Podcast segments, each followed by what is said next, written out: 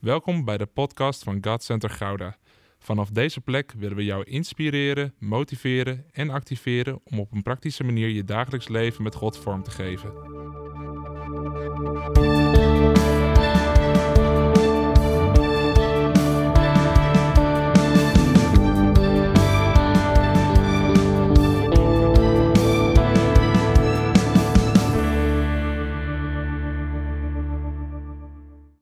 Het is Pinksteren.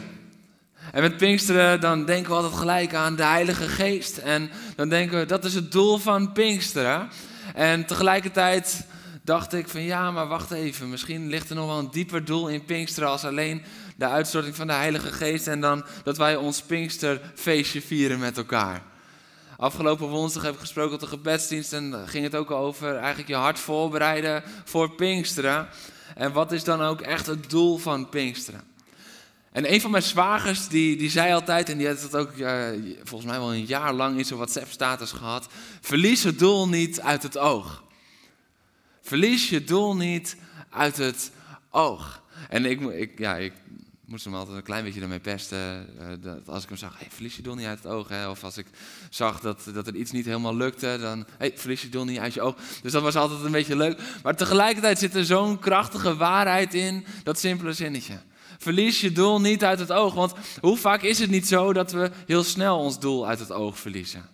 Dat je ergens aan begint en dat door alle bijkomstigheden die je vooraf niet had voorzien, dat je uiteindelijk je echte ware doel uit het oog verliest. En dat dat een beetje naar de zijkant schuift. Of dat het zo is dat alle bijkomstigheden zo leuk zijn, dat je uiteindelijk vergeet waar het nou echt om draait en dat je je doel uit het oog verliest. Dat is ook wat vaak gebeurt, wat we vaak zien gebeuren. En voor je het weet gaat het niet langer over waar je echt mee bezig was, maar alle zijdelingse dingen waar je eigenlijk helemaal niet mee bezig zou moeten zijn. Verlies je doel niet uit het oog. En tegelijkertijd denk ik dat dat zo vaak ook een gevaar is voor de kerk. En dan heb ik het niet alleen over de kerk als instituut, maar jij bent de kerk. Ik denk dat dat zo vaak een gevaar is voor jou en voor mij verlies je doel niet uit het oog. En als we het dan hebben over Pinksteren, dan heb ik vandaag de centrale vraag: wat is het doel van Pinksteren? Wat is het doel van Pinksteren? Is het doel van Pinksteren dat de Heilige Geest werd uitgestort? Of was dat uiteindelijk het middel waardoor Pinksteren tot zijn doel zou gaan komen? Gaf God daar de, de resource, als het ware de bron, waardoor we tot ons bestemming zouden kunnen gaan komen? Is Pinkster een doel op zich of is het een middel tot, om tot ons doel te komen? Wat is het doel van Pinksteren? Want als we het doel uit het oog verliezen, dan gaan we uiteindelijk missen waar Pinksteren echt om gaat. En wat ik heb ontdekt is dat alles verliest kracht op het moment dat het niet wordt gebruikt waarvoor het gemaakt is. Alles in de wereld verliest kracht. Op het moment dat het niet wordt gebruikt waarvoor het gemaakt is. Ik ben tegenwoordig veel aan het wielrennen in mijn training voor een uh, triathlon. En ik, ik, moest op het gegeven moment moest ik even denken aan het verschil tussen een wielrenfiets en een mountainbike. Dat is een groot verschil. In een mountainbike wiel, in de dikte van een band, daar kunnen we zo ongeveer drie of vier wielrenfietsen wielen in. Um, gewoon simpel, omdat een wielrenfiets is gemaakt om op goed asfalt, op een goede ondergrond, zo snel mogelijk te gaan. Daardoor ligt de topsnelheid op een wielrenfiets ligt ook vele malen hoger dan op een mountainbike. Dat is gewoon 1 en 1 is 2. Dat is logisch, want die wielrenfiets is daarvoor gebouwd. En die mountainbike die is ervoor gebouwd om zo snel mogelijk te gaan door de blubber en alles. Maar dan zal je op het asfalt nooit kunnen bijhouden wat je op een wielrenfiets kan. Nou, wat gebeurt er op het moment dat we een wielrenfiets gaan gebruiken in de modder? Dan gaan we lopen met een fiets aan de hand. Dat is een gevolg van met een wielrenfiets door de modder willen. Dus op het moment dat we het niet gebruiken, helemaal voor het doel waartoe het gemaakt is, dan mist het uiteindelijk zijn kracht. Het verliest zijn kracht. En dat is grappig, want je zou zeggen van, ja maar hé, hey, uh, fietsen is fietsen. Ja, maar zo werkt het dus niet. Zo werkt het dus niet. En daarom, daarmee wil ik laten zien dat soms ligt iets heel dicht bij elkaar. Je denkt fietsen is fietsen, maar fietsen op asfalt of op onverharde wegen. Dat maakt dus een heel groot verschil. We moeten ontzettend scherp blijven met ons doel. Ik moest lachen, we hadden gisteravond hadden we een uh, meeting voor de Congo-reis. Daar gaan jullie zo direct nog wat meer uh, over horen. En uh, toen vertelden een aantal die er al eerder waren geweest, die vertelden dat ze op het gegeven moment bij een hoge pief waren ze um, terechtgekomen. En, en dat is mooi in Congo. De ministers die, die vinden het altijd fantastisch als er zendelingen komen. er is een kans zelfs dat, dat we bij de president terecht gaan komen in juli.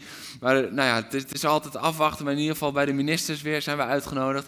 En ze waren daar en dat is dan midden in Congo. In, in wijken waar heel veel armoede is. En dan op een gegeven moment kom je zo'n omheining binnen. En met, met mannen met geweren voor de deur, de beveiliging. En dan binnen die omheining stap je een andere wereld binnen. En dat is een wereld opeens van rijkdom. En dat is heel maf. En zij vertelde dat uh, op een gegeven moment, zij stonden buiten nog wat na te praten. En toen zagen ze in één keer een glanswitte Ferrari langsrijden. En ze keken zo, ze denken, wat is dit nou? Dus zij vertelde dat gisteren. Dus ik schoot in de lach. Want het eerste wat ik dan denk is, ik, ik weet een beetje hoe de wegen in Congo zijn. Wat heb je aan een Ferrari in Congo? Daar, daar heb je... Dus het enige wat je kan doen, is rondjes op dat binnenterrein gaan rijden. En daar kan je niet de maximale snelheid gaan behalen die er in een Ferrari ligt. Ja, je kan ermee rijden, maar het doel van een Ferrari ja, ben je toch wel uit het oog verloren als je er daar eentje aanschaft. Je kan beter een Range Rover hebben daar. Daar kom je een, een stuk verder mee. En wat ik daarmee wil zeggen is dat op het moment dat het terrein niet klopt met het doel waarvoor het gemaakt is, dan zorgt dat voor frictie, zorgt dat dat de kracht niet ten volle benut wordt. En nu Pinksteren. Als wij Pinksteren vieren op het terrein van alleen maar gezellig samen zijn, hebben we het verkeerde terrein gekozen. En komt Pinksteren niet ten volle tot kracht. Misschien zijn we als kerk wel iets vaker als iemand die een Ferrari koopt rondom alleen maar onverharde wegen. Nu Pinksteren, de kracht van de Heilige Geest. Ja, want de kracht van de Heilige Geest wordt toch uitgestort. Maar als dat alleen maar plaatsvindt op het terrein van gezellig samen kerk zijn, gezellig samen Pinksteren vieren, dan is de ondergrond helemaal niet geschikt voor dat waartoe de kracht wordt gegeven. Voel je hem? Je zit hem zo allemaal aan te kijken van, oh, hier was ik niet voor gekomen. Ik was voor de bekrachtiging met de Heilige Geest gekomen. Ja, daar gaan we ook toe komen, maar wel met het juiste terrein, wel met de juiste ondergrond. Want als de juiste ondergrond mist, ja, dan hebben we een hele dikke Ferrari, maar we kunnen er niet mee rijden. Ja, dan hebben we een wielrenfiets, maar we kunnen niet door de blubber.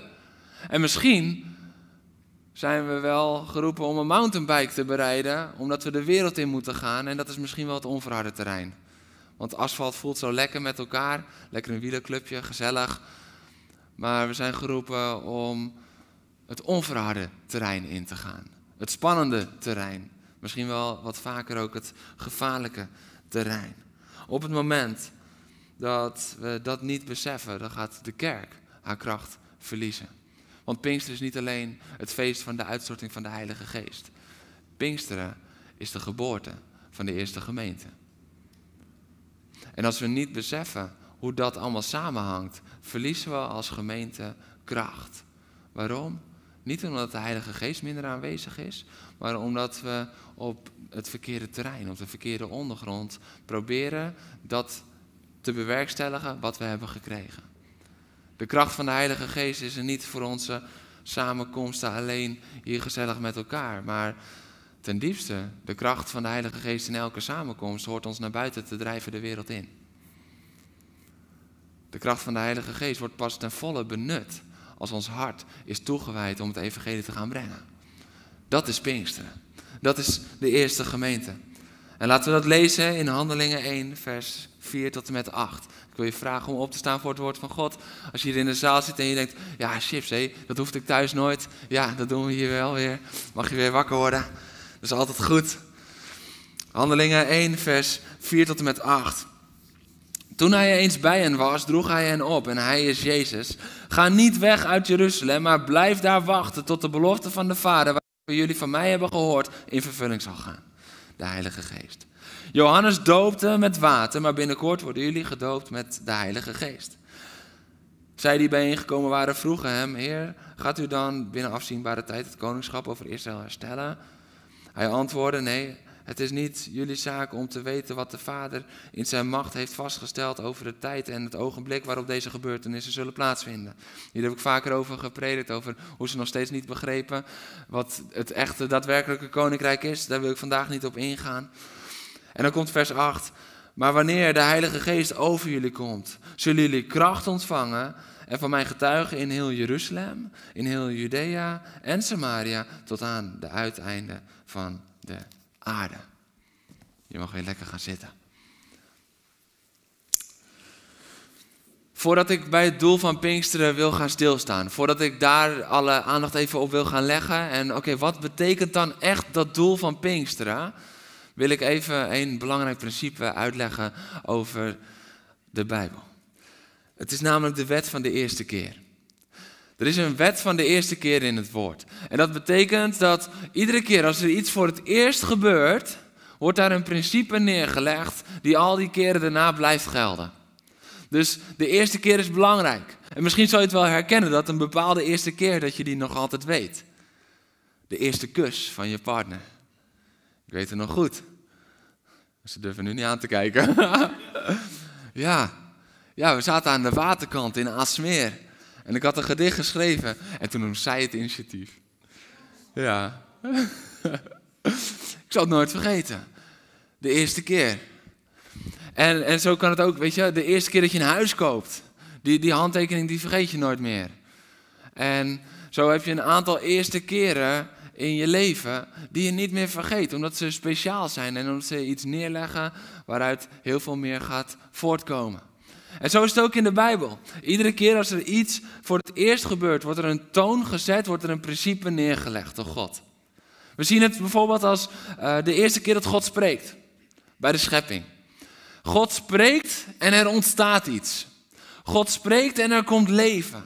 God spreekt en de natuur moet gehoorzamen naar zijn woorden. Dat is een principe dat hij daar neerlegt.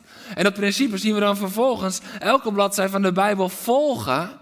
Dat waar hij spreekt, dat alles moet volgen naar zijn woorden. Want zijn woorden hebben altijd de autoriteit om verandering te brengen, zo groot als nodig is. En dat is dus ook nog steeds voor jou en voor mijn leven. Dat principe is niet gestopt van oké, punt, laatste woord van de Bijbel. Nu stopt dat principe. Nee, hij heeft dat principe neergelegd tot in alle eeuwigheid. Dus ook in jouw leven weet je dat als God echt heeft gesproken, dan gaat het gebeuren. Voor ons is het vaak de taak om echt te doorgronden. Is dit nou mijn eigen verlangen? Zijn dit nou woorden van mensen die goed bedoeld zijn? Of is dit nou God die spreekt? En daardoor zijn we vaak in verwarring. En soms ook in teleurstelling. Maar ik kan getuigen dat als God echt heeft gesproken, dan gebeurt het.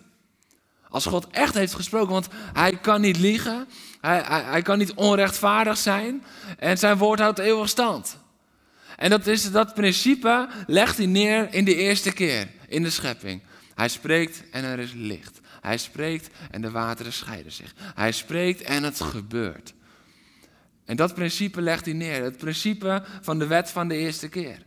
Dat zien we ook als het gaat over tiende geven. Daar wordt een principe neergelegd. De eerste keer dat we dat zien gebeuren is niet onder de wet, is al daarvoor. Dus we kunnen ook niet meer zeggen van ja, maar dat is een wettisch oud-testamentisch principe dat alleen voor dat volk was. Nee, het volk Israël bestond nog niet eens toen Abraham dat invoerde vanuit de liefde en dankbaarheid van zijn hart. De wet van de eerste keer. Het principe wordt neergelegd. Het eerste wonder van Jezus. Het eerste wonder van Jezus in het Johannes-evangelie, dat is water wordt wijn. Ja, water wordt wijn. Daar worden onwijs veel principes neergelegd over waartoe wonderen en tekenen bestemd zijn. Weet je dat? Wonderen en tekenen zijn bestemd om sowieso voor overvloed te zorgen, zodat mensen niet langer kunnen ontkennen dat het Gods hand is. Want het is niet een paar glaasjes die Jezus verandert. Nee, het zijn een paar vaten waar ze weer voor weken genoeg aan hebben voor een bruiloft.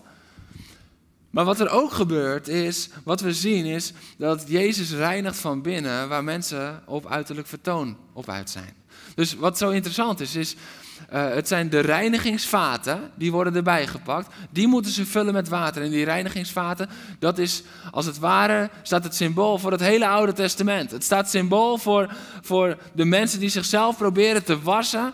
En, en kijk maar eens in je eigen hart. Hoe vaak proberen we zelf, onszelf niet nog te wassen en goed genoeg te doen, waardoor we weer goed genoeg zouden zijn voor God. En we proberen het zelf te verdienen door van buiten maar. En dan zegt Jezus, maar dat gaan we omkeren. Want mijn eerste wonder laat zien waar al mijn wonderen en tekenen toe gericht zijn. En ik maak van water maak ik wijn. Het wijn dat uiteindelijk, het water was bestemd om handen te wassen, om van buiten te blijven. De wijn was bestemd om te drinken, zoals we het avondmaal tot ons nemen. En die wijn, die is bestemd om van binnenuit te veranderen. Dit is wat Jezus doet met elk wonder. Elk wonder is ertoe gericht om los van wat het wonder inhoudt, mensen van binnenuit te reinigen door zijn bloed. Elk wonder is bestemd tot redding. Daarom, als we verlangen naar wonderen en tekenen, moeten we het evangelie weer gaan prediken. Dan moeten we gewoon over het bloed van Christus, het gebroken lichaam van Christus, dat is gegeven voor jou en voor mij. En ook voor die ander die het zo hard nodig heeft, die dat nog niet beseft. Daartoe wordt het gepredikt en dan komen wonderen en tekenen om de hoek kijken. Het principe van de eerste keer. De wet van de eerste keer. Wonderen zijn altijd bestemd om het evangelie kracht bij te zetten. Het is ook hoe hij de opdracht geeft. De eerste keer zegt iets over hoe iets moet gebeuren. En dat zien we dus ook bij Pinksteren. Pinksteren is de eerste keer dat de Heilige Geest zich op zo'n dusdanige manier uitstort. En dat treedt ook op, de wet van de eerste keer. Wat betekent het dat het zo gebeurt? De eerste keer dat de Heilige Geest zo zou komen. Wat belangrijk is om te beseffen is dat de discipelen die hadden de Heilige Geest al voor hun persoonlijke leven ontvangen. Dus het was niet dat zij nu de Heilige Geest nodig hadden voor hun relatie met God. In Johannes 20 zien we dat de Heilige Geest wordt ingeblazen. Dus ze hebben hem al ontvangen van Jezus. Ze hebben hem daar ontmoeten ze Jezus voor het eerst als de opgestane Heer. En waar wij Jezus ontmoeten, dan is het heel duidelijk, daar ontvangen we de Heilige Geest. Als jij Jezus aanneemt als jouw redder, als jouw verlosser, als jouw bevrijder, dat moment komt de Heilige Geest in jou wonen, want Jezus blaast hem in jou. Dus de, de discipelen die hadden de Heilige Geest hier niet nodig voor hun persoonlijke leven met God. Maar ze hadden de kracht van de Heilige Geest nodig voor de vrucht van hun leven. Voor de bediening in hun leven. Voor het doel van hun leven. En dat is het grote verschil. Dat is het grote verschil. En dat is dus belangrijk. De Heilige Geest was al in hun leven aanwezig, maar het ontbrak nog aan de kracht van de Heilige Geest. Dus Pinksteren is niet zozeer voor onze refresh met de Heilige Geest voor onze relatie. Die zou al lang heel erg krachtig en levendig moeten zijn. Maar Pinksteren is er voor de kracht van de Heilige Geest. Zodat wij gaan uitreiken naar de anderen. Zodat wij vrijmoedig gaan worden zoals de discipelen vrijmoedig werden. Dat is waartoe Pinksteren gegeven is. Dus er werd uitgestort wat er nog nodig was om de kerk geboren te laten worden.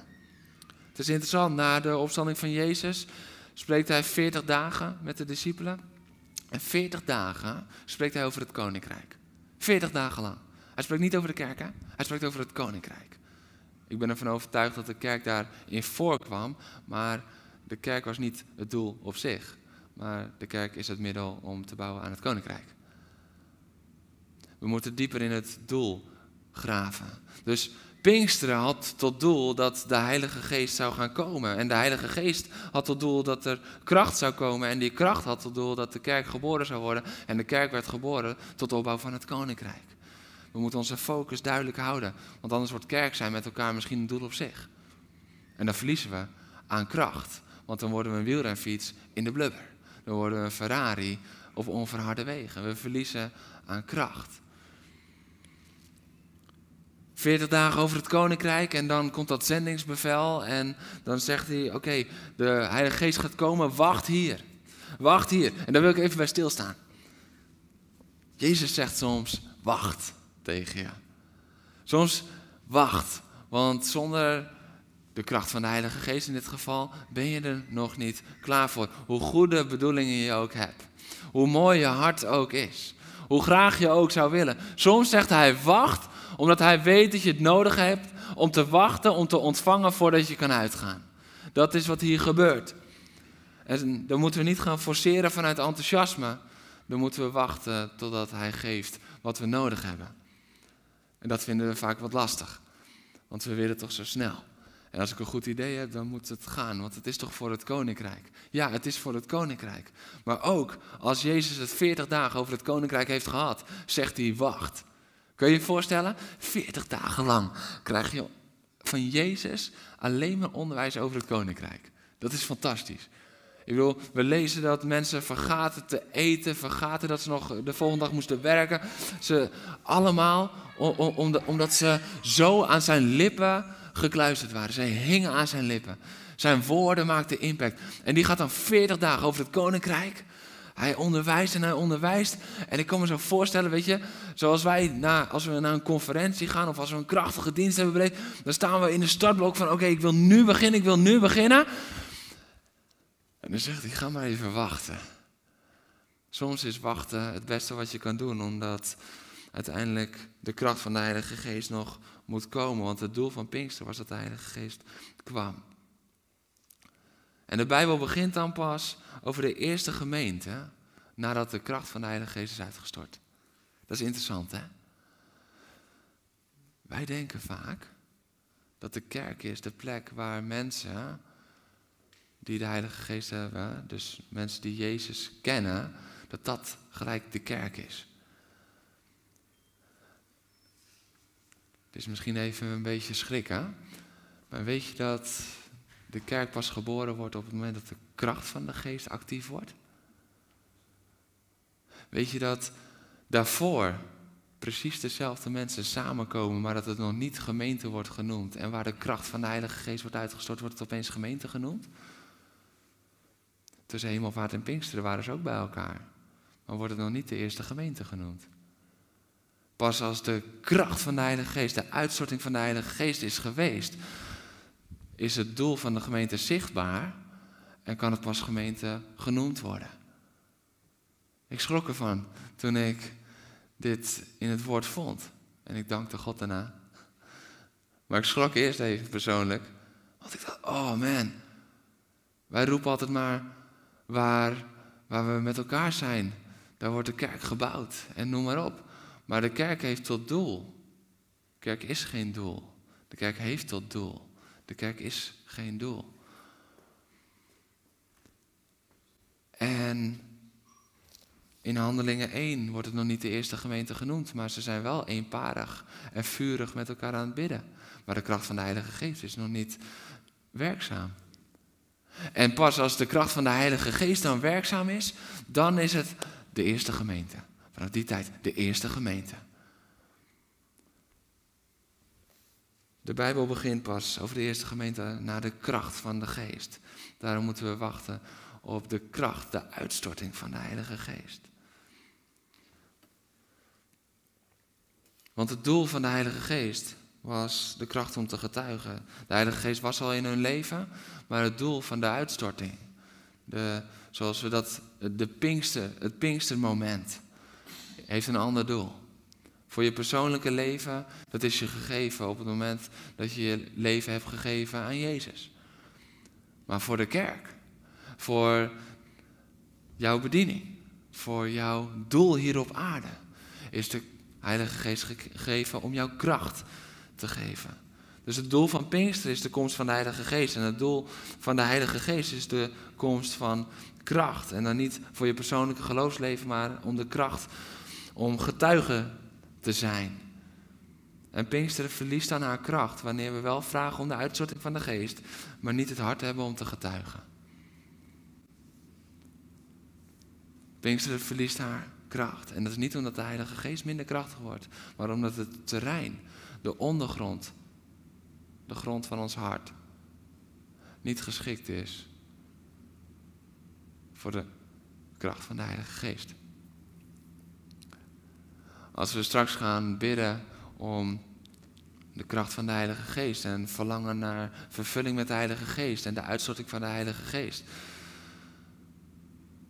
Dan hangt die kracht niet af van ons gebed. Want als Hij komt, dan komt Hij. En zijn kracht is niet de ene dag 60% en als we krachtiger bidden wordt het 80% of 100%. De kracht is er. Maar de werkzaamheid van zijn kracht hangt af van het ondergrond, van de ondergrond. Het terrein. Wat is het terrein van ons hart? Wat is het terrein van ons hart? Is het asfalt, is het blubber en wat zijn dan de banden? Sluit het bij elkaar aan. Want de Heilige Geest is gegeven om te getuigen en het evangelie te brengen in woord en in daad, in woord en in wonder, maar ook in, in liefde en in kracht. Daartoe is de Heilige Geest gegeven aan ons. En mijn gebed voor vandaag is dat we ons hart daarin volledig openen. Dat we bereid zijn. Dat we alles aan de kant durven te zetten. En durven te zeggen, Heer, dit is het terrein van, van mijn verlangen. En ik heb het terrein misschien wel aangepast. Ik heb, misschien heb ik het wel aangepast, want het was nodig. Want ik vond het zo fijn om Pinksteren met elkaar te vieren. En dan en dan, en dan het, ja, het liefst sta ik altijd op, op, op opwekking, want dan zijn we met z'n allen bij elkaar. En dan is het fijn en gezellig. En dan die dinsdag daarna, ja, dan zit ik eigenlijk altijd in een zwart gat. Want dan ben ik weer op mijn werk bij mijn collega's die niet geloven. Is dat herkenbaar? De afterconferentie dip? Kijk, iemand heel ver weg daar is eerlijk. De afterconferentie dip. Ik kom tot de conclusie dat ik heb het namelijk ook gehad. Elke keer dat ik in een afterconferentie dip zat, dat ik volledig mijn doel had gemist. Want hoe kunnen we in een afterconferentie dip zitten? Hoe kunnen we in een after Pinksteren dip zitten? Hoe kunnen we in een after ervaring met God dip zitten? Als het doel is om de mensen te bereiken waar je die dinsdag weer bij bent. Als het doel is om te getuigen. Dus jullie ontvangen de kracht van de Heilige Geest om te getuigen in Jeruzalem, Judea, Samaria en uiteindelijk aan alle uiteinden van de wereld. Als dat het doel is van de Heilige Geest, hoe zouden we dan, hoe zouden we dan nog een dip kunnen hebben of een teleurstelling kunnen hebben na die vervulling met de Heilige Geest als Pinkster zo krachtig is. Want het hele doel van die uitstorting van de Heilige Geest is de volgende dag dat je daar bent en dat je daar krachtig gaat getuigen over wie Jezus is voor jou. En niet alleen voor jou, maar dat hij ook is voor die ander. Het is tijd om, hou je doel voor ogen, weer scherp te stellen. En te ontdekken waartoe is de Heilige Geest gegeven om kracht te geven. En waarom is die kracht gegeven? Niet om een heerlijke Pinksteren met elkaar te vieren, maar om uit te gaan en de kracht van het evangelie tentoon te stellen, zodat mensen Jezus aannemen als hun redder, hun verlosser, hun Heer. Dat is de realiteit van Pinksteren. Dat is waartoe de Heilige Geest gezond is. Dus het doel van Pinksteren is niet het einddoel, de Heilige Geest is gegeven, is niet het einddoel, kracht is gegeven, maar is uiteindelijk om te getuigen, zodat zijn kerk geboren werd en krachtig wordt om het koninkrijk van God te bouwen. Dat is het doel van Pinksteren. Niet een fijne samenkomst met elkaar, hoe fijn en goed dat ook is. En hoe dat soms ook juist de grond kan zijn van waaruit dingen ontstaan. Begrijp me niet verkeerd, want juist die samenkomst is wel waar het gebeurt. Want de discipelen waren samen en toen gebeurde het. Ze waren eenparig en krachtig aan het bidden samen en toen gebeurde het. Maar toen ze eenmaal de bekrachtiging van de Heilige Geest hadden, konden ze geen seconde langer in die kamer blijven. Weet je, ik heb het woensdag al gezegd. Volgend jaar Pinksteren, als we weer met z'n allen zijn, dan hebben we hier een Pinksterdienst en daarna gaan we uit met elkaar. Blok maar alvast de hele middag naar Pinksteren. Want dan gaan we de straat op met elkaar. Waarom? Dat is waartoe Pinksteren bedacht is. Dat is het doel van Pinksteren. Dat is de wet van de eerste keer. De wet van de eerste keer is, als de kracht van de Heilige Geest komt, ren je naar buiten. In plaats van dat we denken, oh, dit is krachtig, hier moeten we zo lang mogelijk in blijven met elkaar. Totdat het op een gegeven moment weer een beetje Ik zeg het even oneerbiedig, maar ik bedoel het eerbiedig. Totdat het weer een beetje minder wordt. En dan gaan we thuis Studio Sport zitten kijken s'avonds. Maar dat is niet het doel van de krachtige uitstorting van de Heilige Geest. Het doel van de krachtige uitstorting van de Heilige Geest is dat in die kracht dat je gelijk gaat. Die discipelen die begrepen het. Die dachten, hé, hey, we ervaren nu die kracht, nu moet ik gaan. Weet je, ik zeg het je alvast. Als je ooit die kracht zo sterk ervaart en ik zie je opeens weg, wegrennen naar buiten, dan heb ik gewoon het zelfvertrouwen. Dat is ook lekker voor mij. Mensen rennen dan altijd gewoon weg in mijn hoofd voor de kracht van de Heilige Geest. Maar ga. Ga, want als, als die kracht over jou komt, dan is dat niet om hier op te drogen en uiteindelijk erover te getuigen hoe je die kracht in een samenkomst hebt ervaren. Maar dan is dat bedoeld om uiteindelijk te gaan getuigen. Man, vorige week toen voelde ik zo de kracht van God. En ik voelde ik moet naar buiten. Ik voelde ik moet getuigen. Ik heb drie mensen tot Jezus mogen leiden. Er gebeuren wonderen en tekenen op straat. En dat is de realiteit van gemeente zijn met elkaar. Dat is de realiteit van Pinksteren. Dat is het doel van Pinksteren. Niet om het alleen even lekker met elkaar te beleven. Verlies je doel niet uit het oog.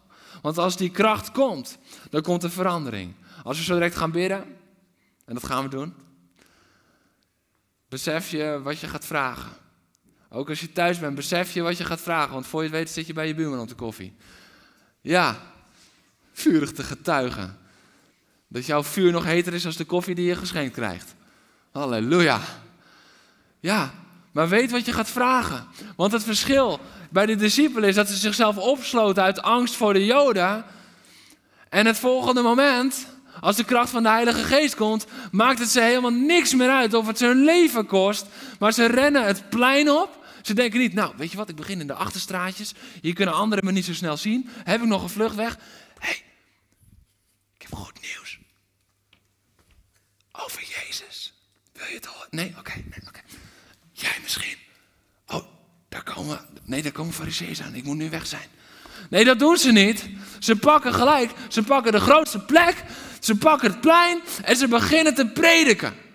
Ze hebben geen schaamte meer, ze hebben geen angst meer. Ze hebben dagen in angst gezeten. Ze hebben Jezus gekruisigd zien worden. Ze weten hoe het ze kan gaan vergaan. Maar de realiteit is dat de kracht van de geest komt. En het maakt ze helemaal niks meer uit. Ze hebben vrijmoedigheid gekregen. Weet je, ik was um, in 2018 samen met Peter, waren we in Ethiopië met, uh, met de Muscatlon. En een van mijn groepsleden, die heb ik daarna nog gesproken, ook op een reunie. En die vertelde, ja, God heeft me daar zo geraakt. En de Heilige Geest heeft me daar zo geraakt. Ik kwam terug in het bedrijf waar ik werkte. En ik was daar manager. Hij had een, had een hoge functie. En hij zegt, ik kon het onrecht niet langer aan. Ik kon het onrecht niet langer aan. Ik was daar zo geconfronteerd in Ethiopië. En, en, en nu kwam ik daar en ik besloot om op te staan voor degene die slecht werden behandeld in mijn bedrijf. Het heeft twee maanden geduurd voordat hij werd ontslagen. Hij werd uitgekotst door zijn medemanagers. Want hij kwam op voor het recht. Hij besloot, hé, hey, ik heb niet langer schaamte. Ik schaam mij het evangelie niet. En ik ga opkomen voor de zwakste. Ik ga opkomen voor hen die weerloos zijn. We denken vaak bij die tekst en denken we aan heel erg ver weg. Maar dat kan misschien wel eens heel erg de collega naast je zijn. Of de klasgenoot naast je zijn. En hij besloot op te staan. En hij ging de stem vertolken voor die gasten. Twee maanden en hij was weg. Hij werd ontslagen, want hij was niet langer geschikt voor de functie die hij had, volgens de mensen daar. De hoge pieven daar. Maar hij begon op te staan. Hij had niet langer schaamte. Dat is wat de Heilige Geest kan doen. Het is niet een belofte dat als je de Heilige Geest ontvangt dat je ontslagen wordt hoor. Maar het is een sterk voorbeeld over hoe het je van binnen kan veranderen. Maar dat is wat het in je uitwerkt. Dat je niet langer tegen onrecht kan. Dat je niet langer daar genoegen mee neemt dat het er af en toe is. En dan ontvang je vrijmoedigheid. En, en laten we nou heel eerlijk zijn. Hoe hard hebben wij vrijmoedigheid nodig hier in Nederland? Even heel eerlijk durven hier niet eens vrijmoedig te zijn met elkaar. Toch? We durven hier vaak niet eens, want ja, wat zullen de anderen wel niet van me denken? Ja, het is nu heel erg stil. En eigenlijk voel ik om amen te roepen, want dit raakt mijn hart en ik ben het hier zo mee eens. Maar ja, als er dertig stil zijn en er roept er één, dan val ik zo op. Amen. Ja. Maar het is tijd om dat te doorbreken. Het is tijd om dat te doorbreken. En dat komt door de kracht van de Heilige Geest in de juiste grond van ons hart. Want als wij niet bereid zijn om in die kracht veranderd te willen worden, ja, dan kan hij zich wel uitstorten, maar dan mist het uiteindelijk altijd zijn kracht. Want als het niet helemaal ten volle benut wordt, dan verliest het zijn kracht door het terrein waarop het zich bevindt, de ondergrond waarop het zich bevindt. Ik schaam mij dit evangelie niet. Weet je, ik, ik, ik merk het bij mezelf af en toe ook. Weet je, ik ben soms zo enthousiast. En dan denk ik van ja, ik moet verbinding houden met de mensen. Dus, dus, dus laat me maar een beetje normaal doen. Ja, normaal is niet mijn sterkste kant, zeg ik je eerlijk. Dat kan mijn vrouw beamen. Mijn kinderen ook. Nee, mijn, mijn vrouw, mijn vrouw. Mijn normaal. mijn vrouw is heel normaal. Um, um, maar mijn normaal, ja, dat, dat, dat, is af en toe. Af en toe moet ik harder werken om, om, om me normaal te houden dan niet. En soms vraag ik me af, maar waarom doe ik dat nou eigenlijk? Ja, het is goed om verbinding met jullie te houden. Maar is het nou omdat ik verbinding met jullie wil houden? Of, hartscheck, Jeroen, auw, Jeroen. Of is het omdat ik me anders schaam? En de realiteit van mijn leven is dat ik me regelmatig anders schaam. En dat ik mezelf wijs maak, ja, maar ik moet verbinding houden. Dat is de veilige optie. En dan kan ik beter een beetje zo rustig blijven. En de realiteit is dat de woorden van mensen die hebben gezegd: Ik vind het altijd zo fijn als je rustig predikt. Soms mijn smoes zijn geworden om niet met mijn enthousiaste zelfde ik te zijn. Ja, ja. Maar het is tijd om Jezus weer groot te gaan maken. Het is tijd om dat, die schaamte van je af te werpen. Want wat maakt het nou uit wat anderen van mij denken? Weet je, dit, is, dit heeft niks met Petra de Hart te maken. Helemaal niks. Kom eens naast me staan, schat. Maar ken je dat moment dat je net verkering hebt? En dat je. Nee, nee je, je mag gewoon zo blijven staan, want we gaan even in aanbidding. Ken je dat, ken je dat moment dat je net verkering hebt? En, en dat je dan denkt van ja, we, we, staan nu voor het eerst naast elkaar in de kerk. En ik weet eigenlijk niet hoe zij doet in de kerk. Ken, kennen we dat moment? Eh, ja, ja. Roel wel. Anoniem. Um, maar, ja, maar dat is wat er gebeurt. En, en, en waar ik normaal stond te dansen, dacht ik de eerste paar keer, dacht ik... Hand, hand vast. Eén hand misschien omhoog. Maar dat is wat er gebeurde met me. En, en, en, dat heeft niks met Petra te maken. Maar dat heeft met mijn invulling, wat ik denk, wat zij wel niet van mij zou kunnen denken als ik helemaal mezelf ben te maken. Inmiddels weet ze wel beter. maar, maar dat is wat er gebeurt. Dus wat gaat er gebeuren als ik af en toe in een prik helemaal. Ah, Jezus is zo goed! Los durf te gaan van wie hij is. Want ik ben zo onder de indruk van wie hij is. En af en toe kan ik gewoon wel janken, want hij is zo goed. En soms vergeten we dat zo erg. En verliezen we compleet het doel uit het oog. En frustreert me dat. En tegelijkertijd begrijp ik het, want het gebeurt mezelf ook. En wil ik jullie wel wakker schudden, zou ik het liefst één voor één. Ik moet naar jou in verband met de anderhalve maatregel. Zou ik je zo wakker willen schudden? Want jongens, man, buiten zijn er zoveel verlorenen. En wij hebben het zo druk met ons eigen gevoel en hoe het wel lekker moet voelen hier.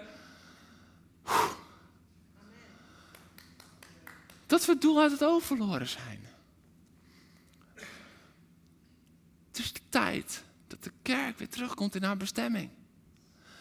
En de kerk ontstaat pas als de kracht van de geest zich manifesteert. Dat is het doel van de kerk. Waarom? Omdat dat zijn koninkrijk bouwt. De kerk is er niet voor gezellig. De kerk is er ook voor gezellig, maar dat is niet het einddoel. Het einddoel is dat we bouwen aan zijn koninkrijk. En wanneer wordt zijn koninkrijk uitgebreid? dat is niet als er meer kerkgebouwen komen. Zijn koninkrijk wordt niet uitgebreid als we een succesvolle campagne hebben. Nee, zijn koninkrijk wordt uitgebreid elke keer als er iemand opnieuw tot Jezus komt. Wat is onze diepste vreugde? Als er mensen tot Jezus komen. Weet je, ik heb, vroeger heb ik wel eens meegemaakt dat mensen tegen me zeiden van...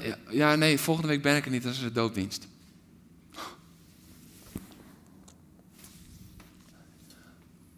Die sloegen ze over. Waarom? Ja, dan is de prediking altijd een beetje gericht op die dopelingen en wat korter. En dan heb ik zelf wat minder voer. En uh, ja, weet je, het is altijd een beetje laagdrempelig.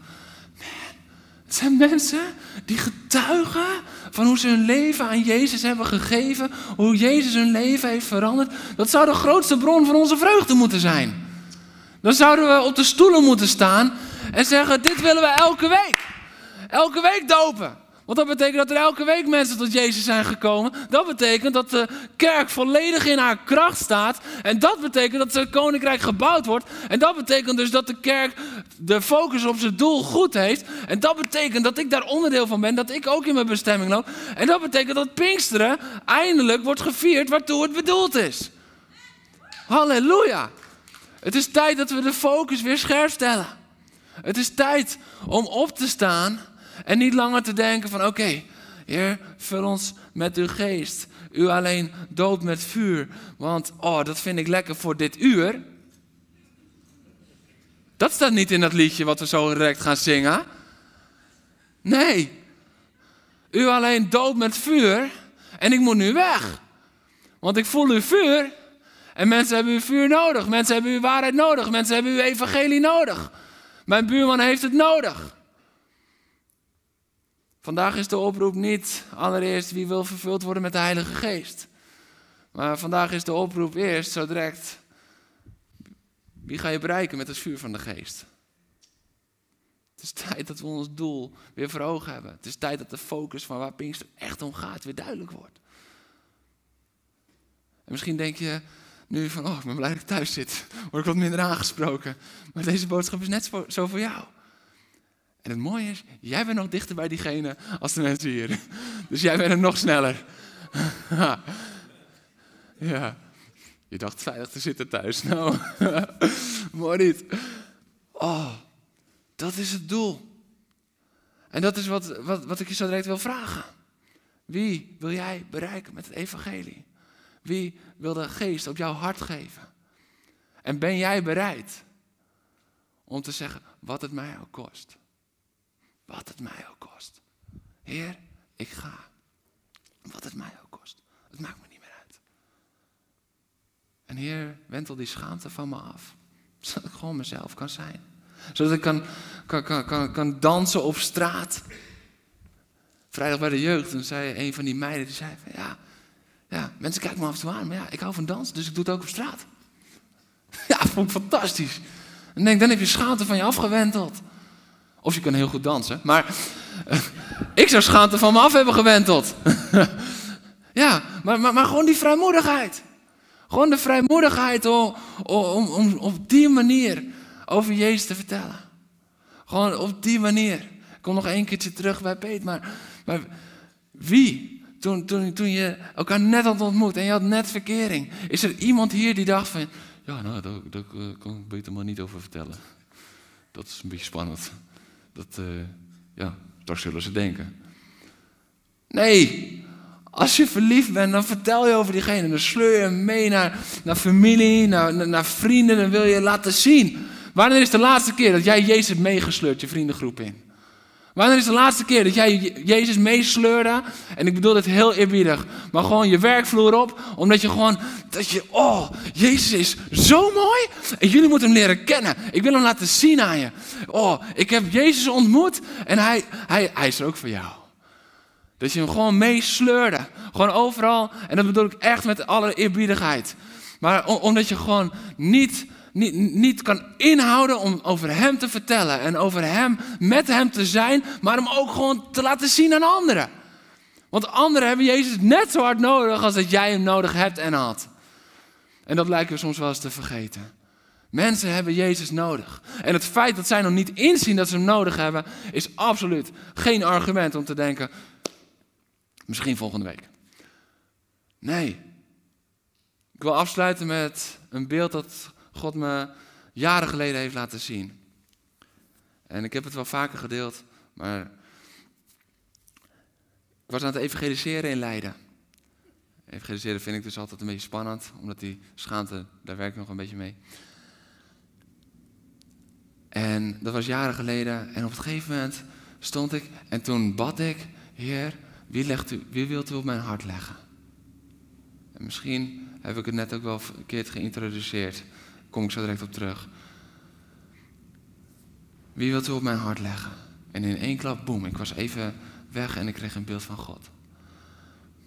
En God liet me een beeld zien.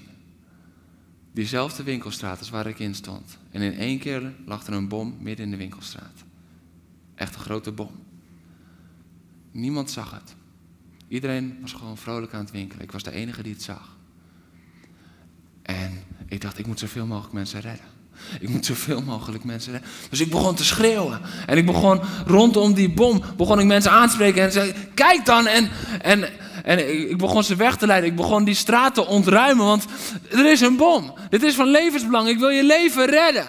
En ik had geen enkele terughoudendheid meer. Ik dacht niet van, oh ja, jij, jij, jij, jij wegwezen en jij, oh nee, jij wil die winkel nog in. Nou, laat me nou nog maar even zitten. Nee, die terughoudendheid die was weg. Ik dacht niet van, oh, jij hebt een eigen agenda, misschien stoor ik jou op dat moment. Nee, ik dacht, ik moet je leven redden. En toen aan het einde van het beeld, toen begreep ik wat God ermee wilde zeggen. We bidden te vaak, wie wilt u op mijn hart leggen? Ten diepste, waar slaat het op? Wie wilt u op mijn hart leggen? Want een ieder die verloren gaat, heeft redding nodig. Hoezo moeten we bidden? Wilt u me bepalen bij een van deze honderd verlorenen? Alle honderd zijn even belangrijk. En te vaak gaan we van, ja, heer, wilt u mij bepalen bij? Misschien is het wel gewoon degene het dichtst bij. Misschien moeten we stoppen met bepalen bij. Maar uitreiken naar degene het dichtst bij. En dat zei ik net, misschien introduceerde ik hem wel even verkeerd. Bidden voor iemand om op je hart te krijgen. Misschien moeten we gaan herkennen wie het dichtst bij ons staat. Misschien moeten we gaan pakken. Hé, hey, diegene staat het dichtst bij mij. Dus moet ik het evangelie bij haar, bij hem brengen. Bij dat gezin. En misschien moet ik er zo direct na de kerk wel gewoon gelijk heen. Gewoon om te vertellen hoe, God, hoe goed God is. Misschien moet ik wel vertellen over hoe verliefd ik op Jezus ben. En dan zonder enige schaamte. Dan, dan niet zo van, ja, als het eventueel uitkomt en ik weet niet of het past. En uh, ik, uh, nee, maar gewoon, ik heb zo'n mooie boodschap voor jou. Ik heb zo'n gave boodschap voor jou. Het heeft mijn leven veranderd. Het heeft mijn leven op zijn kop gezet. En ik schaam me er niet langer voor. En als we dan gaan bidden voor de bekrachtiging met de Heilige Geest vanuit die grondhouding van ons hart, dan geloof ik dat Pinksteren echt tot zijn doel gaat komen. Dan geloof ik dat de uitstorting van de geest tot zijn doel gaat komen. Want de uitstorting van de geest met Pinksteren is niet voor jouw persoonlijke leven en relatie, want die is er al. Die is er al. Op het moment dat je Jezus leert kennen, ingeblazen. Maar diezelfde discipelen hadden de kracht van de geest nodig om uiteindelijk het doel van de kerk te kunnen bewerkstelligen. Het bouwen van het koninkrijk. Mensen bereiken. Ik wil je vragen om op te staan. En als je thuis bent, wil ik je ook echt vragen om op te staan. Het is goed om in beweging te komen.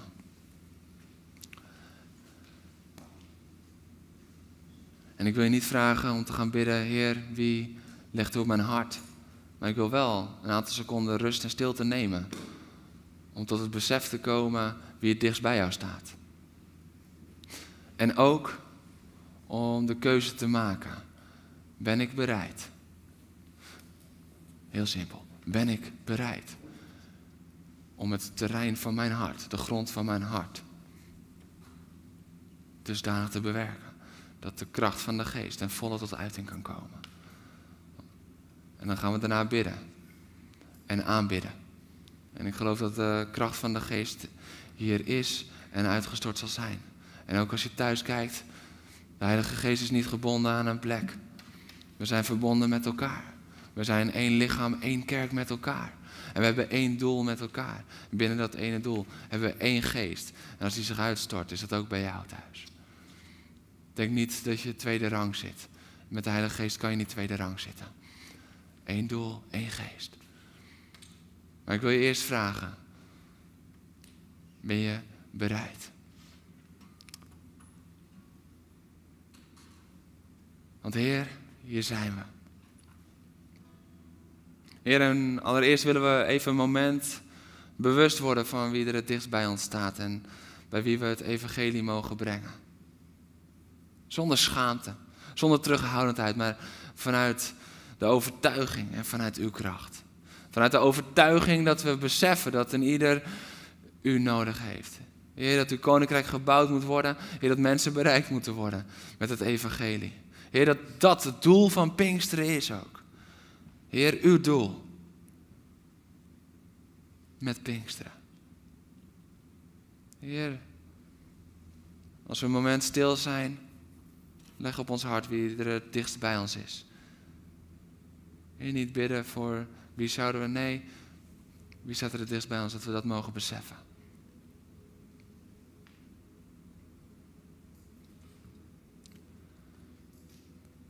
En zoals we hier staan, zoals we thuis staan, wil ik je vragen dat als jij zegt, we hebben het gehad over een stuk breken met schaamte ook. Als jij zegt, ik wil bereid zijn. Ik bereid mijn hart voor op de komst van de kracht van de Heilige Geest. En mijn hart is bereid om te gaan, wat het mij ook kost. En het heeft voor ogen het doel van Pinkster. Niet voor een prettige ervaring voor mezelf nu, maar om uit te werken in mij, waartoe ik ben gemaakt. En uiteindelijk om Pinksteren uit te werken. Het doel van Pinkster was de komst van de Heilige Geest. Het doel van de komst van de Heilige Geest was de kracht. Het doel van de kracht was dat de gemeentes uh, gebouwd zou worden. En dat het koninkrijk gebouwd zou worden. Dat de mensen bereikt zouden zijn. Dat ze getuigen zouden. Als je zegt, dat doel, daar wil ik voor gaan. Daartoe ben ik bereid om alles op te geven. Dat is de grond waarop de Heilige Geest in al zijn kracht geen kracht verliest, maar sterk kan werken. Dan wil ik je gewoon vragen om twee handen in de lucht te steken. Om gewoon twee handen in de lucht te steken als teken van aanbidding en overgave. En Heer, zo bidden we op dit moment. Heer, we weten dat de kracht van uw geest zo sterk is. Heer, en we verlangen ernaar. Heer, maar we beleiden dat we niet verlangen naar de kracht van uw geest voor onze eigen mooie beleving, of ons eigen fijne gevoel, of ons eigen fijne dienstje. Maar Heer, we, we bidden op dit moment uit. Heer, dat we bereid zijn om de kracht van uw geest te ontvangen, om ermee te doen waartoe het bedoeld is. Om ermee te doen waartoe het bedoeld is, om van u te getuigen. Heer, dat het niet is om alleen lekker even samen te zijn en, en zo'n heerlijk moment te hebben en zelf opgebouwd te zijn. Heer, maar om opgebouwd te zijn door de kracht van uw geest, om uit te delen, om uit te reiken, om te geven. Heer, en ik bid op dit moment dat u elke schaamte van ons afneemt. Heer, dat we helemaal onszelf zullen zijn. Dat we vol passie zullen zijn. Vol vuur zullen zijn. Dat we zoals Petrus en de andere discipelen. Dat we niet ergens achteraf denken: oh, maar daar zou ik het nog wel durven. Maar dat we gewoon op een plein durven te staan. En dat we gewoon dat, die plek die u ons geeft, dat we die durven in te nemen om over u te vertellen en u te getuigen. En Heilige Geest, dank u wel dat uw kracht dat in ons uitwerkt. Heer, dat we het niet op eigen kracht hoeven te doen. Heer, maar dat we alleen maar bereid hoeven te zijn. Heer, en op dit moment tonen we onze bereidheid. En bidden we, Heilige Geest, vul ons. Te blijven. Vul ons. Vul ons met uw geest, Heer Jezus. U alleen doopt met vuur. U alleen doopt met vuur. Heer, we verlangen naar uw vuur.